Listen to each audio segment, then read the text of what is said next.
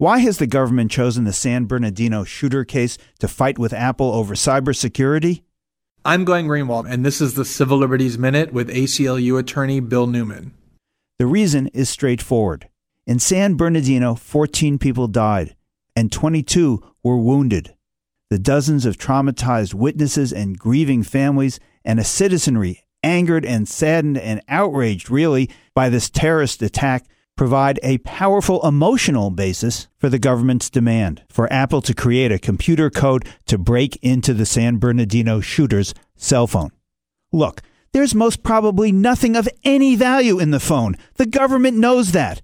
But the government is exploiting the obvious and understandable emotions to try to establish a precedent that would permanently undermine the right of privacy in America.